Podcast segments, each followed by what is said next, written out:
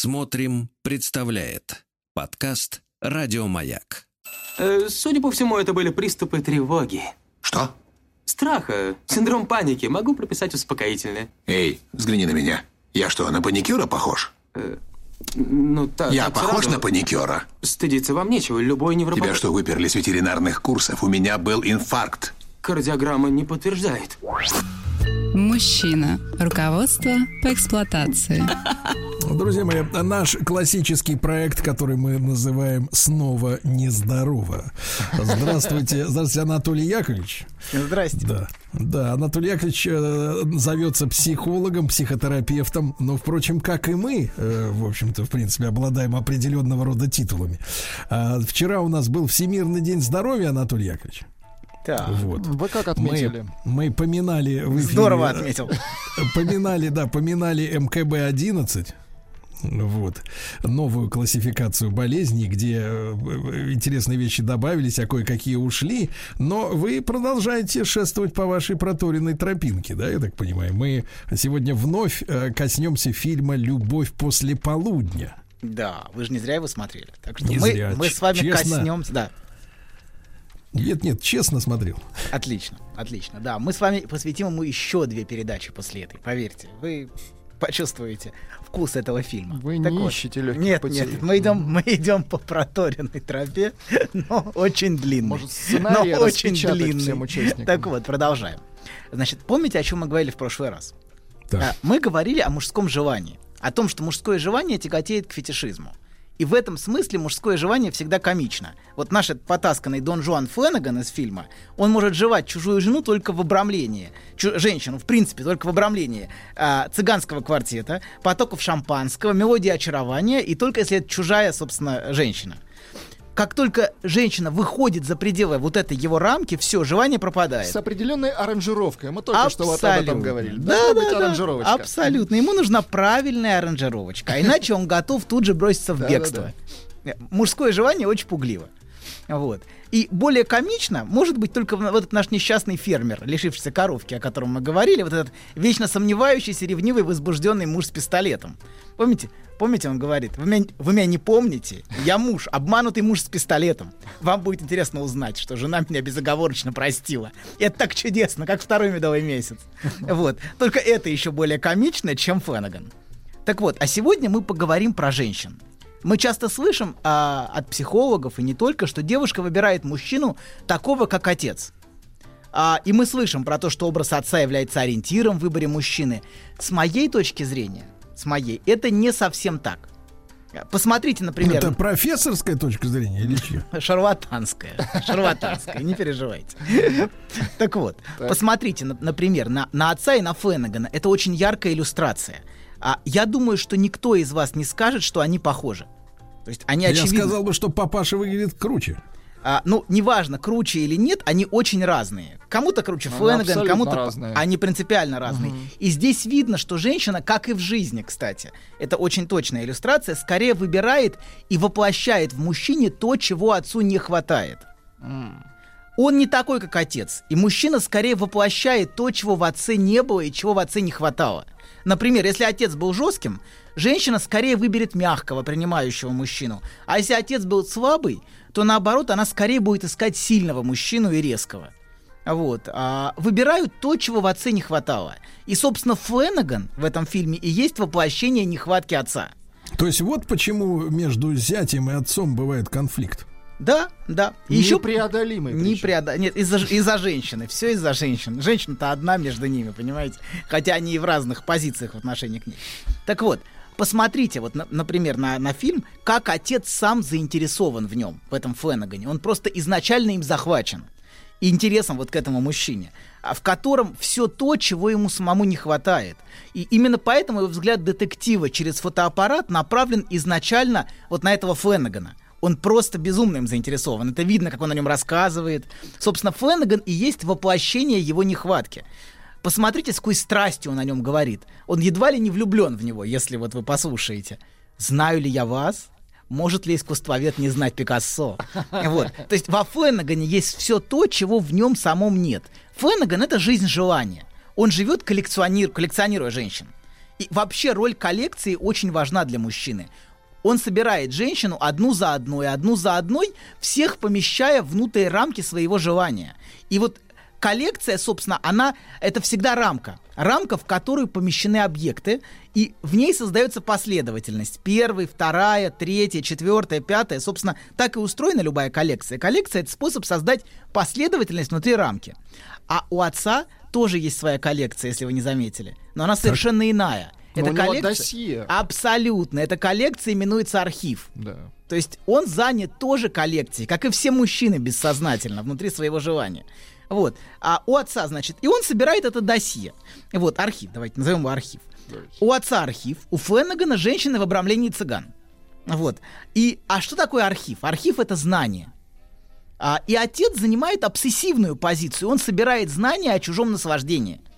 А, он смотрит на чужое наслаждение а, издалека через рамку фотоаппарата. Собственно, рамка желания отца, она задается его фотоаппаратом и его позицией детектива. Он собирает информацию в качестве детектива о чужом наслаждении. Но сам к этому наслаждению не приближается, заметьте. Вот это обсессивность. Он наслаждается на дистанции. А, и этот его способ сохранять дистанцию, это одновременный способ наслаждаться, собирая архив чужих тайн. А, и его дочь очень точно это подмечает. Помните, она говорит, ты наслаждаешься своей работой? Он говорит, да. Ты будешь наслаждаться, даже если тебе перестанут платить. Не, ну это уж слишком. Вот. То есть дочь видит ту форму наслаждения, которая у отца есть. Это наслаждение издалека. Вот. И особенно она замечает его очень личный интерес к Дон Жуану Феннегану.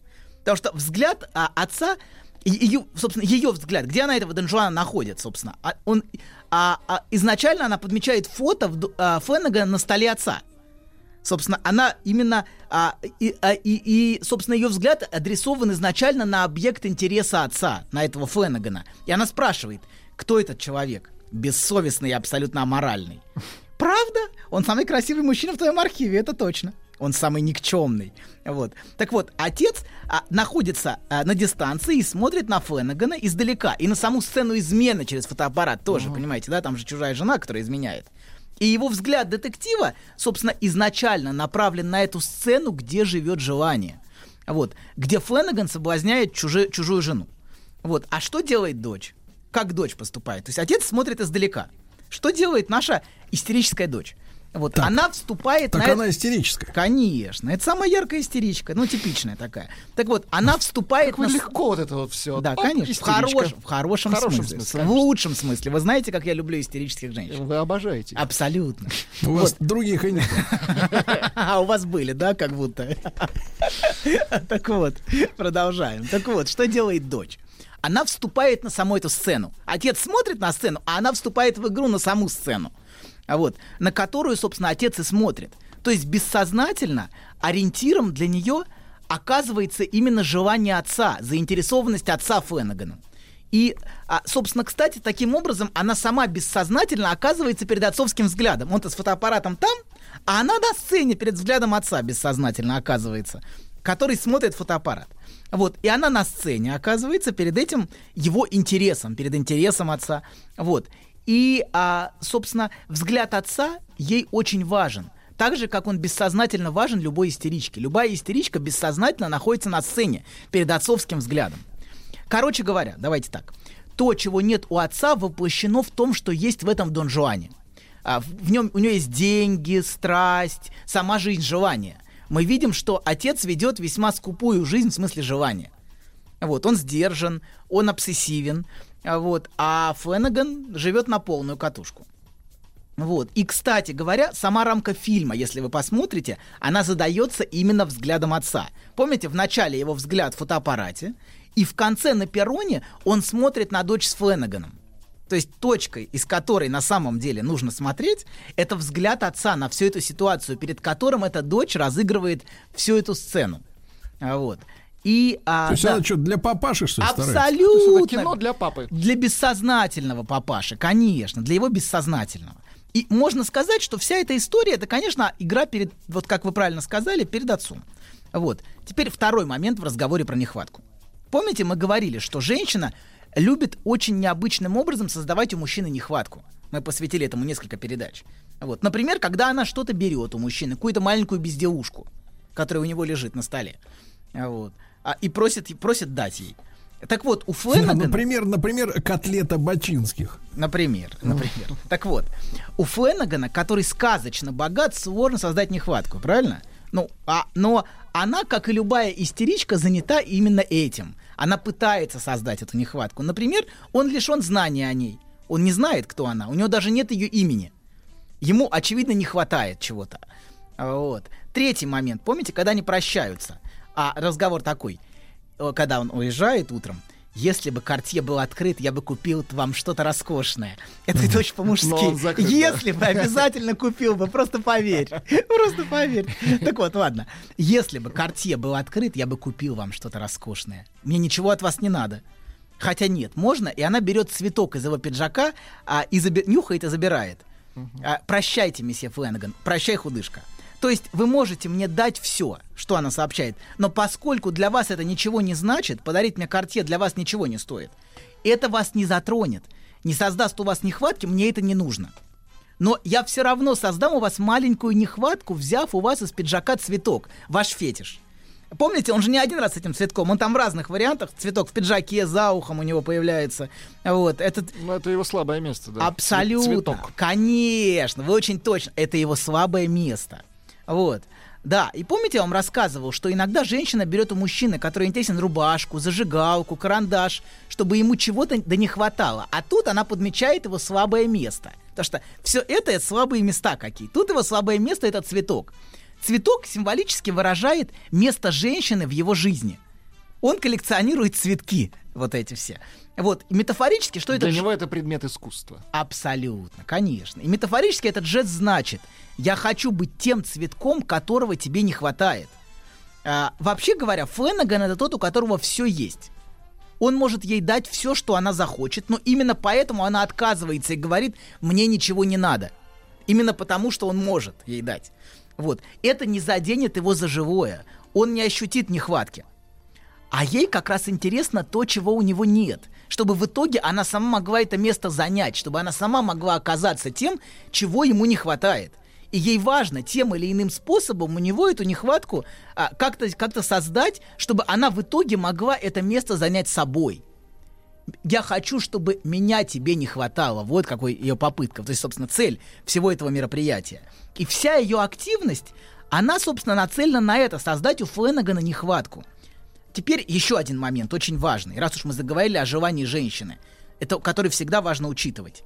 С одной стороны, женщине интересен неправильный мужчина, скажем, прямо подонок, который а, ведет себя так, как он хочет, и на него нацелено ее желание, это Фленаган. А, это один аспект интереса женщины. Но с другой стороны, женщине, как правило, также важен прямо противоположный правильный мужчина, который олицетворяет семью. И для женщины очень важное значение имеет семья. А семья всегда, ну, э, сознательно и бессознательно, семья это то, частью чего она хотела бы быть. Она, я хотела бы быть частью семьи. Это всегда так или иначе в женщине есть. Женщине важно быть принятой в семью, а, даже если она, а, ну, декларирует обратное. Особенно если у нее не было нормальной семьи. Например, если у женщины не было нормальной семьи, то для нее семья мужа является внутренне очень большой ценностью. Хорошая, правильная семья, в которой все правильно устроено, в которой вс- всем есть место и в которой ей есть место, в которой ее принимают и любят. Например, ее любит мать, мать сына. А, вот. Так вот, давайте вернемся. Мишель, еще один персонаж в этом фильме. Помните Мишеля? Мишель, это кто? Это, Это кто? па- паренек, помните, Что за- который, что за который вокруг нее, который все время носит ее А, виолончель. вот этот... э, А, бот- бот- Музыкантишка. Ботаник Да. такой. Да, да, да. Видите, как вы презрительно. Правильный мальчик, правильно? Правильный мальчик. Помните, он все время там ошивается вокруг нее. Зануда. Да, Он отцу нравится, кстати. да. Вы о, спокойно, очень точно подмечаете, Сергей. Вы прям двигаетесь, гений он, ну двигаетесь вы. гениально, да. Вы, если бы сейчас Мишель, видели, как я сейчас двигаюсь. Мишель из фильма это про семью. Помните, вот, собственно, как вы правильно сказали, отец и говорит, а он, он говорит своей дочери, Мишель хороший парень, он из очень респектабельной семьи. Отец и две тетки работают в правительстве. Мать играет на арфе. Дед был миссионером во французской Африке. И ни одного скандала с 1822 года. Да класс. Вот. Никакого скандала с одной стороны.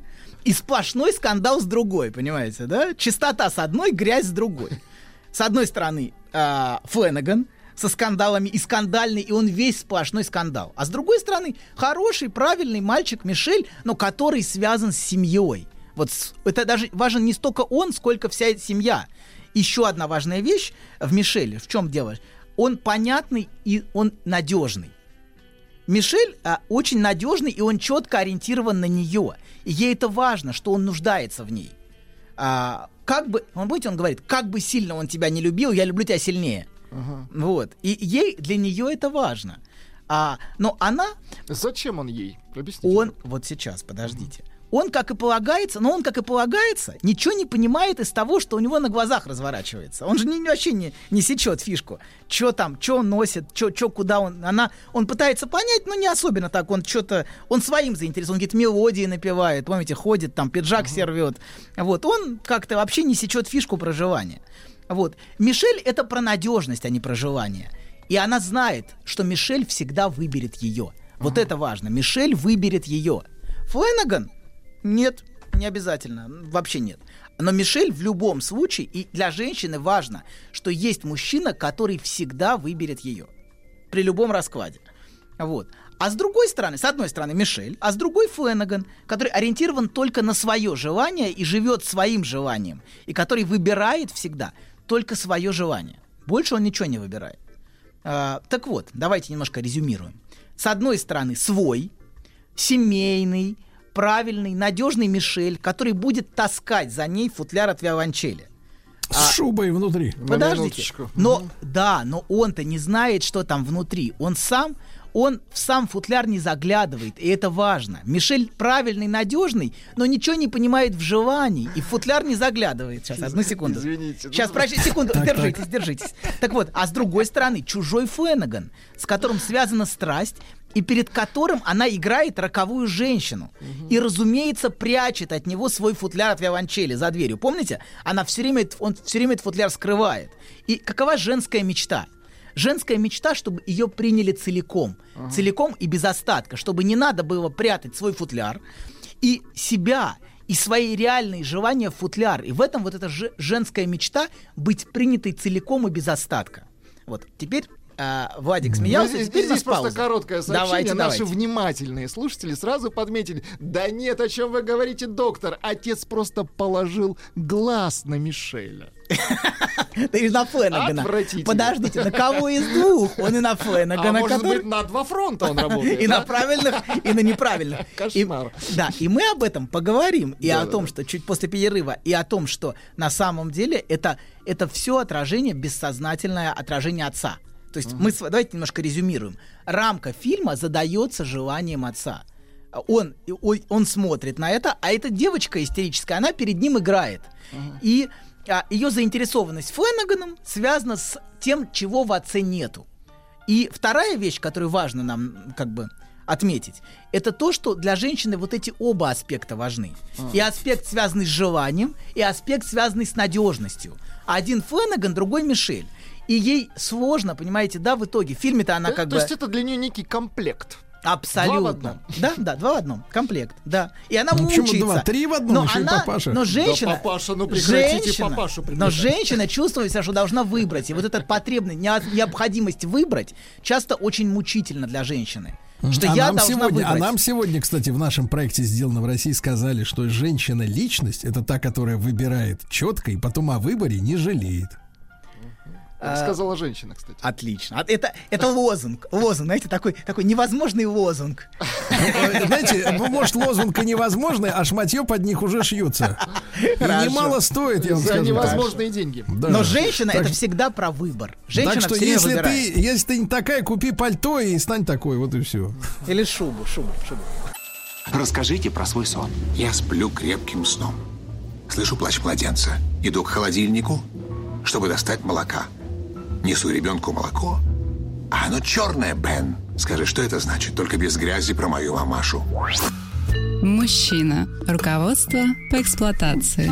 Итак, дорогие друзья, а, а, доктор Добин растягивает сегодня удовольствие и без того а, шикарно растянутая да, да, двухчасовой лентой под названием «Любовь после полудня» черно-белое кино про истеричку, у которой есть папаша, юный воздыхатель э, из приличной семьи и, милли... и потасканный миллиардер-фетишист. Вот Да, так да, вот. так да. и есть. Сегодня мы Так разбираемся, разбираемся с тем, э, как, э, значит, э, что хорошего хочет дочери отец. Да. Да, да. А, каково скрытое желание отца, которое определяет желание дочери.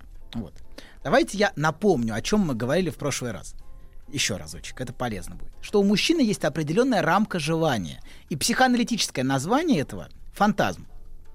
А, И женщина должна вписываться в мужской фантазм, чтобы быть им желанной. Подходить под эту рамку или под эту формулу его желания, которая всегда у каждого мужчины очень специфична. Кто во что гораст. Кому каблуки, кому чулки, кому латекс, а кому чужая жена. А, Вот. И в Это может сочетаться в одном, э, Абсолютно. в одном а, может, человеке. а может и не сочетаться. А кому что? Ты да. вы опять же растягиваете в удовольствие, я Да. понимаю. Так вот, а в случае Фленагана, как мы сказали, эта рамка определяется мелодией очарования, цыганским квартетом, номером отеля с балконом, чужой женщиной и тенью других мужчин. Вот. И заметьте, женщина в принципе для мужчины является скорее фантазмом, скорее сном, чем реальностью. И быть мужским сном – это одна из задач, которые более или менее успешно пытаются решать истерички. И то, что мужчина строит отношения не столько с реальной женщиной, сколько со своей фантазией, со своими грезами, очень ярко проявляется в одной сцене. Там есть очень смешная сцена, где женщину заменяет просто магнитофон. Помните, а, А, где... где он переслушивает ее. Да, да, да, сидя и выпивая, и в окружении, значит, на, на- на- она на магнитофон своим прекрасным голосом надиктовала ему список мужчин, которых, конечно, никогда не было, но она знает, что это он хочет слышать. Вот, мужчин, которые у нее типа были. Якобы были, Да, там список из, в общем, такой, весьма длинный. То есть она вообще в этой рамке оказалась заменена механическим устройством, проигрывателем. Доктора слегка отхлебнул. Да. так вот. И он с наслаждением просто слушает ее голос на магнитофоне, перечисляющий список мужчин. Магнитофон с ее голосом в обрамлении шампанского и квартета цыган. И его бедного, помните, в этой сцене аж затопило от возбуждения от своей фантазии. Ну там это буквально его там затопило квартиру, э, э, э, номер. Вообще современную эпоху мониторов и компьютеров а, ви- и визуальной продукции это механическое устройство, конечно, выглядит иначе. Техника ушла сильно дальше в сторону виз- Каменный век. да, в сторону визуальных картинок. Да-да-да. Вы видите самое зарождение вот этих всех. Да, да. Блогерство. Да-да-да. А сейчас визуальные картинки, сайты всякие. А Вот. Но смысл от этого не меняется. Мужчина, вступая в отношения с женщиной, видит изначально в ней воплощение своего фантазма, э, своего сна и своих грез. И мужчину из этой захваченности своим фантазмом вообще очень сложно выдернуть. Он, зачарованный своим желанием, часто вообще ничего не видит из того, что у него происходит под носом. А, как, как Мишель не видит, например, что происходит. Или, например, Ариана, помните, влезает на балкон и видит мадам Икс в объятии Фленагана, помните, в самом начале. Она влезает, а, и а, э, Фленаган, значит, слушает мелодию очарования, значит, танцует с этой женщиной, и он настолько погружен в свой фантазм, что даже не сразу замечает ее. Помните, она пытается обратить внимание, а он не, он как-то это, целиком, целиком э, в своем фантазме. Вот. И его сложно выдернуть из грез в реальность. Мужчины вообще склонны грезить. О, она, вот это все. И очень сложно э, к реальности. Не вот пробудить. это все, а латекс, чулки, каблуки. Да, что да, вы. да, да, абсолютно. Вот это все. Так вот, женщине, чтобы быть желанной, нужно вписаться вот в то, что сказал Сергей, в этот фантазм. Чтобы ее заметили. да. Да-да-да, вписаться в рамку Не желания заметили, мужчин. а опознали свой чужой. Абсолютно. И помните, он видит ее, я в прошлый раз говорил, в, в, опере Да, и да, не да. узнает ее. Она вне рамки, понимаете? И он не понимает, кто она. Ему нужно ее вписать в эту рамку, и тогда... А, худышка! Она вписалась, все, все нормально, точно. Нет, ну это нормально человеческое качество. Вы, например, если вот на улице увидите, что к вам навстречу идет э, этот, этот жираф, например, вы тоже его Сто не, обнаружите. Но жирафа в латексе вы узнаете всегда. На раз. Так вот, и наша маленькая истеричка делает все, чтобы в этот фантазм вписаться. Чтобы вписаться в эту рамку его желаний. И как она в это вписывается? Шубой. Подождите, а точно, сейчас вам, вы сейчас, сейчас вы очень точно, но вы торопитесь. Как и многие истерички с позиции другой женщины, с позиции той, кто ему интересно. Если мужчина спрашивает, сколько было до, вот это и вопрос, сколько было до, ну сколько, сколько, скажи, а что было, то женщина спрашивает, кто она будь то бывшая или актриса, которая его привлекает, кто она и какая она кто соответствует рамке его желания. Блондинка, брюнетка, вот вообще какая она. Так вот, обычно женщины делают это скорее бессознательно занимая место другой женщины. А в фильме она прямо буквально так делает. Помните, с первого момента она заступает на место другой женщины, на место неверной жены в черной вуале. Она прям влезает и прямо оказывается на этом месте. И такие забавные элементы в фильме, как вуаль, шуба, браслет, это тоже способ заступить на место другой женщины. Она надевает вуаль другой женщины, прямо буквально занимает ее место. И именно с этой позиции она себя ему презентует. То есть она вот влезает в окно и буквально меняется с ней местами. А, да, и, или она надевает шубу другой женщины. Вообще, что, что интересно про шубу? А, шуба — это подарок, который сделал мужчина — Шуба вообще очень распространенный мужской подарок. Uh-huh. А, а, да, такой. Да ладно. Правда? Ну, в прошлой, в прошлой эпохе. Сейчас смартфоны. В прошлой эпохе это была шуба. Так вот, например, давайте я вспомнил зарисовку одну. Я ну, однажды да. видел в ресторане, а, случай, как женщина случайно надела а, чужую, чужую шубу. шубу. Да. это воровка. Не, подожди, не совсем так. Нет. По карманам шарил? Нет, нет. Причем, что интересно, это был конфуз, абсолютно случайный. Mm. Но когда конфуз разрешился, выяснилось, я своим внимательным взглядом заметил, что mm другая женщина, чью шубу она, не, она надела, так. сидела с интересным и привлекательным мужчиной. Понимаете? Вот что. Таким образом, беря ее шубу, она бессознательно помещает себя нет, на нет, место тут интересно этой другое. женщины. А что она надела свое, вот скажите? А латекс, Сергей, латекс. Нет, что у нее? А у нее какая-нибудь кухляночка была, Не, у нее тоже была шуба. Так вот, она перепутала шубу. Она хочет занять место владелицы вот этой шубы в желании мужчины.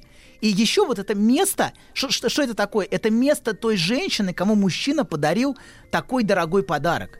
Скажем так, она бы тоже хотела получить дар от этого мужчины, дар, выражающий его любовь, который олицетворяется в данной ситуации шубой. Угу. Вот.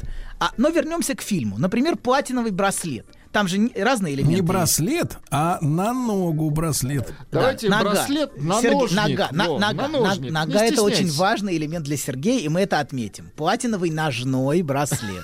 Так там и говорится, что вы ко мне Ножной, да, конечно. И для мужчины вообще важна нога у женщины. Это а один из элементов желания, устройства желания мужчины. Если уж серьезно, то желательно две. Две, две. Ну, кому как, кстати. Вы знаете, есть разные извращенцы.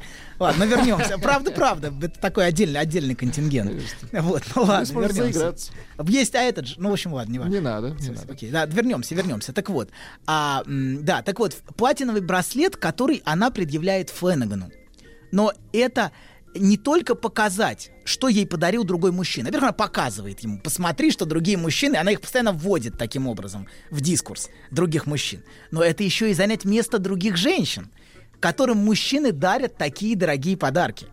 И с этого места вот этой желанной женщины она себя и предъявляет Фленагану она как бы создает, понимаете, коллаж из разных других желанных женщин. Шуба, браслет, вуаль, вот, который...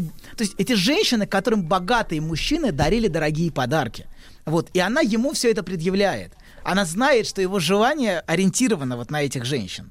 И она все это делает для того, чтобы вписаться в его фантазм. Фантазм желанной женщины, которая связана с другим мужчиной. Вот, собственно, рамка его желания. И эти подарки — это способ, способ, каким она привносит в их отношения этих мужчин, чтобы поддерживать его желание. И еще занимать место всех этих женщин, а, изменниц или не изменниц, но женщин, связанных с другими мужчинами, а, чтобы вписаться в рамку его желания. Так вот, женщина ищет способ вписаться а, в эту рамку. Но что из этого следует? Что из этого следует? А то, что для того, чтобы быть желанной, она вынуждена отчуждать часть себя и прятать. Если ты вписываешься в рамку мужского фантазма, то всегда остается что-то за рамкой. Конечно. Абсолютно. Всегда остается что-то, что не вписалось в эту рамку. Это, собственно, то, что остается за сценой за дверью, перед тем, как она в эту дверь входит. А что остается за дверью? Вы помните, что она прячет за дверью? Что, что? остается за дверью? Ну, она Контрабас. Кейс. А футляр от виолончели. Собственно, он или олицетворяет ту часть ее существа, которая остается за бортом, остается за, за, за номером отеля, и которой она ему не показывает. Она вписывается в эту картинку, вот, а сама вот эту часть себя прячет. То, что не вписывается, собственно, в рамки образа роковой женщины в номере отеля в окружении цыган и потоков шампанского. Там внутри номера она на сцене роковая красотка, у которой масса поклонников мужчин, но за дверью остается тем, кем она и является в жизни, а она не на сцене. Она хорошая студентка консерватории Арианна а, которая, собственно, и а, играет на виолончели. Вот, и это вся та правильная жизнь, которая олицетворяется ее отношениями с Мишелем. Заметьте, что, кстати, что ведь Мишель таскает этот футляр. Помните, да? Мишель таскает футляр. И футляр, который остается за дверью, это вся та правильная жизнь. И Мишель это правильный мальчик из хорошей семьи, который с радостью будет носить ее вещи, ее футляр и все, что связано с правильной семейной жизнью. С Вот. радостью останется за дверью. Абсолютно. Он совершенно не понимает, что в реальности происходит. Он носит этот футляр, не заглядывая в этот футляр вообще и не интересуясь, что в этом футляре. Ему дали, говорят, неси. Семья у нас. Вот, вот она носит футляр. Вот, и это все это выражается для меня, собственно, этим образом футляра от виолончели, который остается вне отношений с Фленаганом. Он остается всегда за дверью. И он там все время циркулирует за этой дверью, помните, в разных вариантах. Вот. И, а, да, и заметьте, что все это тоже связано с отцом. Вся эта правильная жизнь. Он же такой тоже правильный отец. И он транслирует эту правильность, которую, собственно, а, она, а, она и воспринимает. То есть вот эта правильность, и этот, понимаете, отец, отец нахваливает этого Мишеля, какой он правильный, какой он хороший. И вот этот футляр, он тоже связан с этой правильностью. Вот. Что, ну что, делаем следующий шаг? Или сейчас у нас... Э, давайте сделаем шаг, но не Давайте по-ленински. Да, По-ленински. Шаг вперед, два шага назад. Правильно? Да, да, Я, кстати, вас давно уже раскусил. да. Я ленинец, настоящий Вы ленинец. Да, да, да. И, в общем-то, и такая... Юный. бесстыжий. Знаешь, забавно, вот выложил тебе все. И вроде как полегчало. Нет, серьезно, будто сбросил тяжесть. Молодец. Я... А вы... Док, спасибо. Мужчина. Руководство по эксплуатации. Итак, Анатолий Яковлевич Добин раскрывает тайну футляра. Да, да. Тайна футляра будет раскрыта в следующей передаче. Сейчас только подготовка к раскрытию тайны футляра. Так, давайте резюмируем, как желание. Мне кажется, вы первый мужчина, который может задолбать прелюдией. Спокойно, я поддерживаю, я поддерживаю желание, желание, и это очень важно. Давайте я резюмирую, как желание нашей истерички связано с отцом. От отца исходит два посыла. Один сознательный, другой бессознательный. То, что он ей транслирует и сообщает сознательно посредством слов, что нужно быть правильной, прилежной девочкой, ходить в консерваторию, выйти замуж за хорошего мальчика из хорошей семьи, Мишеля, который будет всю жизнь таскать ее футляр собственно, то, что будет делать этот Мишель. Всегда будет выбирать ее, всегда будет решать вопросы какие-то бытовые. Вот. Ну, в общем, такой правильный Мишель. Хотя этот правильный Мишель, конечно, никогда не будет знать, что действительно находится в этом футляре. Но ему это и не особенно интересно. Давайте на чистоту. У него другие задачи. Абсолютно он это, да, он строит что-то. Он такой тоже что-то будет строить, там, решать бытовые вопросы, дела, работать. Вот. И есть другой. Сознательный посыл — это правильная жизнь отца. И есть другой посыл отца, гораздо более важный и значимый, бессознательный. Это, собственно, само желание отца и есть. Э, Его реальный интерес, его желание направлено совсем не на образ правильной жизни. Ведь он же детектив и изучает весьма э, скользкие вопросы, связанные с желанием. И наслаждается этим, конечно. Он человек в футляре. Но в его футляре, что в футляре его? Э, В футляре дефис архиве. А, совсем не та правильная жизнь, о которой он говорит Ариане. Он, вот в его футляре совсем другие вещи хранятся. Вот, и это другая сторона. Это то, что внутри футляра от виолончели. А, заметьте, все, все, во что она наряжается перед Фленаганом, с одной стороны, откуда извлекается? Из архива, правильно? Она оттуда собирает все эти истории, которые потом пересказывает Фленагану. Все то, что отец собирал. То есть э, это один аспект. А второе, это она из футляра от виолончели все это извлекает. Помните, шубу, вуаль, она все это из футляра вытаскивает из этого. Собственно, это вот архив-футляр, в смысле желание отца, это единое целое. И вот этот архив-футляр, он хранит в себе желание отца. Понимаете, в нем хранится желание отца. И она по ним, к нему имеет доступ, постоянно там прочитывая эти истории. Вот. Помните, диалог там был?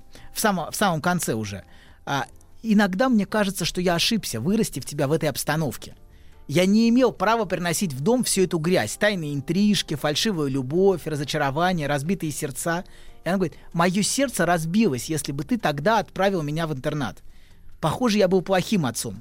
Не угадал, ты был прекрасным отцом, самым лучшим. И это чистая правда, то, что она говорит. Он на самом деле был для нее прекрасным отцом. А, а прекрасный отец это совсем не тот, который является правильным отцом, понимаете, и который из себя строит правильного mm-hmm. во всем. А, а, ну и отец, этот отец, вот он, он чувствует вину за свое желание, он чувствует вину за свой архив-футляр. То есть это присутствие на самом деле его бессознательного желания внутри их пространства, вот, за которое он чувствует вину. Но на самом деле он правда был для нее хорошим отцом. Важно, что у нее был доступ к желанию отца. Ну такой, опосредованный, разумеется. В данном случае к архиву. Она может его перебирать, просматривать, изучать. И это дает направление и вектор ее желанию. Понимаете, она как Набираться бы, опыта. А, она может понять, в каком направлении, понимаете, mm-hmm. да, ориентировано желание отца. И заметьте, самый последний кадр между ними, а, когда с Фленаганом воз... вспыхивает любовь, что возникает? А, когда, наконец, они, помните, на перроне, вот этот последний да, да, да. момент, самый такой трогательный, когда все плачут, как всегда в этих сценах, вот. Мы что... его называем свадьба, так? Да, да, ну да, свадьба. Нет, вот этот, вот этот последний, вот этот все, все всегда публика. Мы это называем стоп снято. Чтобы, да, да, да, абсолютно расходимся. Но вот публика всегда в этот момент прям очень тронута, растрогана, счастье, да, у всех на глазах. Что происходит? Они наконец-то оба встречаются друг с другом. Феннеган, и что происходит? Феннеган оставляет на перроне цыганский квартет, то есть свою рамку желания. Он теперь видит ее, и он первый раз называет ее по имени. Именно в этот момент. Когда он готов убежать, но он не убегает. И вот тут вспыхивает любовь, когда он видит эту хрупкую маленькую девочку такой, какая она есть. Вот. А что оставляет... Ну, кстати, финальчик-то фальшивый такой. Аб... Ну, ну такой, да, чтобы да, растрогать. Типа конечно, конечно. Закончится все тем, что у него пропадет желание, и она его бросит, скорее всего. Но это не важно. Она... Слушайте, я вас, да. я вас хотел спросить. Я из этого фильма только не понял. Она к нему вот несколько раз приходила в номера, да? Да. У них, как бы, так сказать... Было или нет? Ну, слушайте, было, ну, это было? фильмы... этом суть. Вы, вы хотите какой-то грубости? Вы хотите... Нет, это, я это вас очень... спрашиваю, я это, от вас хочу грубости. Это, это загадка. Пускай она будет загадкой абсолютно. Которая Нет, вы, вы хотите как смотреть. Как специалист. Я вы, вижу, же, вы же медик. Я как специалист вижу на этом месте вопрос, который у вас возникает, было или не было. И это ровно тот взгляд, который То смотрит есть в туда. на мой вопрос вы начинаете лечить меня. Вот Конечно. И у всех, у всех у нас, ну подождите секунду, времени очень мало. У всех у нас возникает вопрос. Было или не было. И это и есть тот взгляд, который туда подглядывает. На самом деле, бессознательно мы, мы оказываемся отцом. Который... Нет, нет, отцом. На позиции отца, который не знает, было или не было, понимаете? Вот с какой позиции мы на самом деле смотрим. Но давайте вернемся. Что они оставляют на перроне? На перроне он оставляет свое Цыган. желание, свое желание, и значит, оно сменяется любовью к ней. Вот, вот где происходит переход от желания к любви. Сегодня, кстати, день вот. цыганского флага, да. извините. А что оставляет Ариана на перроне? Ариана оставляет отца с футляром. Помните? Вот этот момент. Отец с футляром остается на перроне и смотрит.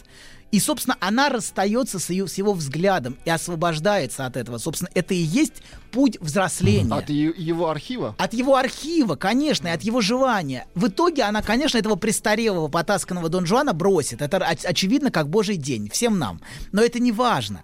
А, мы всегда тронуты в этот момент, а, вот. но важно, что это для нее путь взросления, Слушайте, для этой Анатолий девочки. Анатолий Яковлевич, я вот слушаю, как вы расшифровываете нам вот этот фильм, да? Причем на раз. И, честно говоря, даже в какой-то степени рад, что за минувшие 65 лет, да, мы прошли путь, э, вернее, кинематограф от вот таких фильмов э, с э, несколькими слоями, да, и, и, и точками зрения до лент Марвела, где все просто и понятно, где, и где вот это всего ярко, под хорошие краски. Да, и да. все расшифровано, и все показано, понимаете? Мы, нам нужно все время зыркать. То есть вы задаете вопрос, было или не было? Вам нужно, что вам показали, что было, понимаете? Да, вы да. не можете встречаться с да. неизвестностью. Мы вообще, теряем, я, мы вообще, теряем вы знаете, знаете, вы а, да. утаиваете от наших э, слушательниц, но мужчинам очень нравятся фильмы, где четко видно, что было. Вообще, э, Чётко. фильмы, где было, хорошие фильмы. Да, Было, есть и определенно, будет. да, да, да. Еще больше подкастов «Маяка» насмотрим.